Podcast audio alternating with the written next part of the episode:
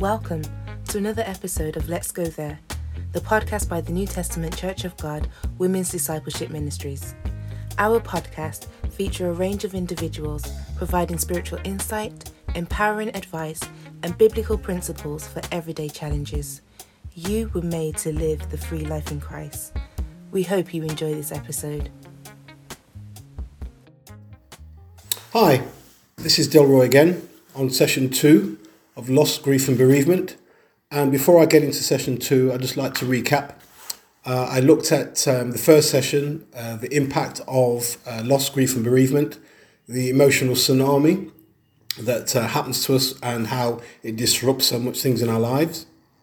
Also, um, I spoke about the theories, Elizabeth Kubler-Ross and her five stages. I spoke about the dual process and I spoke about the tear there's this kind of reconstruction that takes place uh, when a person has, has um, uh, had a major loss. And as I said before, quite often we focus on the death of a human being or the loss of loss of a human being, but we discover that loss can um, be wide ranging. Also, um, December 2021 many of us are facing another loss where we're now working from home and we're not too sure what's going to happen for Christmas. So that's an ex- that's another loss that some of us may be experiencing. So today I'm going to look at uh, maybe two or three things, and I want to look at the the first thing. We need to give ourselves the permission to feel. The two quotes I'd like to um, uh, leave us at this point. I'm not a Freudian, but Sigmund Freud, he was a depth psychologist, and he said this Unexpressed emotions never die, they are buried alive and will come forth later in uglier ways. And here's another saying Unexpressed emotions tend to stay in the body like a small ticking time bomb. They are illnesses in incubation.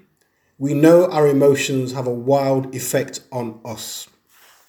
And some of us as uh, believers may think, well, what's the uh, need of all this emotion stuff? Well, let me be very clear. If you want to know the importance of emotions, read Psalms. The psalmist talks about the breadth and scope of, of emotions. And in fact, um, some of you may know that if people don't even subscribe to a faith but they read the Bible, the most read part of the Bible is Psalms because it talks about human experience, love, joy, happiness, betrayal, murder, anger. Um, there's some psalms called imprecatory prayers where the psalmist asks God to kill individuals because of how the way they've treated him. And I bet one or two of us have had similar feelings. So if you think that emotions are not a part of of what we should be talking about, you've not read the book of Psalms. Psalms deals with the rawness of emotion and it's worth looking at. So, um, Freud said, unexpressed emotions never die, they are buried alive and will come forth later in uglier ways. What does he mean? This is the fact. We now know that emotions, especially unpleasant emotions, are always seeking healthy expression from our bodies. But what happens if we don't talk about our emotions and we bury them? What happens? These very powerful emotions find places in our bodies to lodge. They hide in joints, in muscles, in organs, in liver, in stomach, um, sorry, in our stomachs, um, causing a whole heap of um, uh, problems. Unexpressed emotions can lead to type 1 diabetes, um, heart failure, brain hemorrhage, um, psoriasis, eczema, um, a whole range of difficulties. Uh, recently, I was, um, this is all to do with emotions that are not expressed. They're wanting expression, we're not talking about them, um, so they are seeking ways to be expressed and we, we lodge them in our bodies, we hide them in our bodies, and it causes major problems um, to us. So, let me give you an example. I was um, doing some training with the NHS in Birmingham um, earlier on this year, and I met somebody years ago. They were called chiropodists, they're now called podiatrists.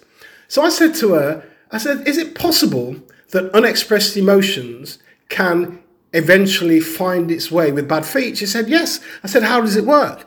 She said, Unexpressed emotions, she said, once healthy expression. But what happens? They find a lodging place in people's back or their spine. They then have problems with their hip. They then can't walk properly. And then they're still not talking about the problem. From the hip, it goes down the thigh to the knee, and over a period of time from the knee to the ankle and then to the feet. We never, you would never ever think that unexpressed emotions would have that effect on us. So it's really important that this whole thing around unexpressed emotion is incredibly important and really important for our well being. So we need to give ourselves the permission to feel. To feel is not unspiritual, is not unscriptural. Um, it's interesting, just as a, just as an aside, there's a portion of Timothy where Paul writes to Timothy, and on three occasions he tells Timothy, Remember to get this when you see me, to remember to get that when you see me. What we understand is that the great apostle Paul was feeling incredibly lonely and he wanted Timothy to come, but he needed certain things that he was familiar with. So, emotions are incredibly important to our well being. What we know is this if, as a parent, you teach your children how to express their emotions. Quite often in Caribbean culture, we slam people down, we close them down. This is what we know. If you raise children in a healthy environment where can they, they can talk about their emotions and they won't be ridiculed or condemned, what happens is, we know this now, they will form better relationships, they do better at school, college, and university. They are better in their careers, better in finances, and they have really good relationships. Um, so, the, the, the thing about giving ourselves the permission to feel is absolutely important. The second thing is unsent letters. I remember sharing this with some pastors um, a few years ago, and my goodness me, they thought I was right. I was writing a letter to raise the dead. no, it wasn't that at all. Unsent letters, they use in bereavement therapy, really important, is a way of externalizing difficult emotions. So you write about it. So um, things that maybe you couldn't say to the individual when they're alive, or you weren't there when they're passed, and you feel guilty and remorse and so forth. So unsent letters, as it implies, you write about what you're experiencing, but it can't be sent. So um, unsent letters are really powerful, very important. And I'll share with you from one of my counselling experiences. Um, many, many years ago, um, somebody was referred to me, this was in the, uh, the NHS, referred for counselling. She didn't want to come, but she came. She sat down in the seat and eyeballed me and she said, Delroy, this ain't going to work, you know. So when you have somebody like that begin the session, you know that you're kind of in for a hard time. Anyway, we worked through the session, and I just got this sense that this individual was angry. And um, I said to her, You're angry for some reason? She said, No. Anyway, it transpired that she was angry. And I said, What are you angry about? She said, I was with my husband for weeks.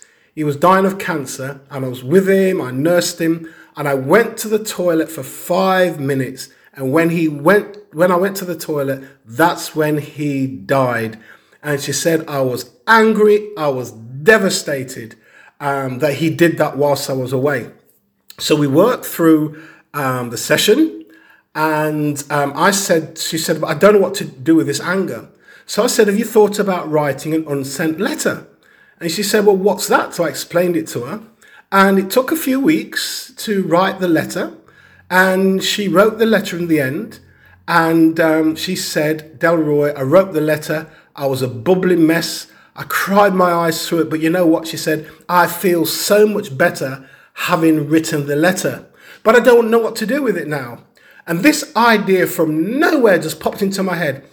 I said, You've got his ashes at home, haven't you? She said, Yes. Have you thought about burning the letter and putting the ashes in the uh, little um, case? She said, What a good idea.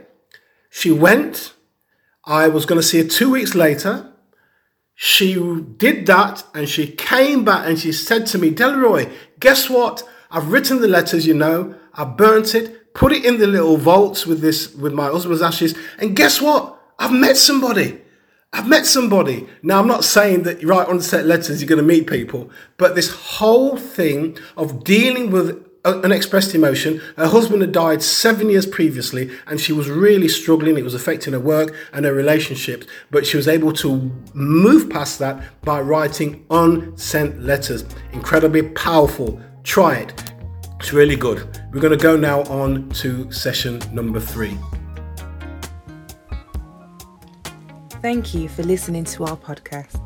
We hope you found it inspiring and insightful. Stay tuned for our next episode. Subscribe and tell a friend. For more information about our ministry, please visit www.ntcg.org.uk forward slash WDM. Thank you.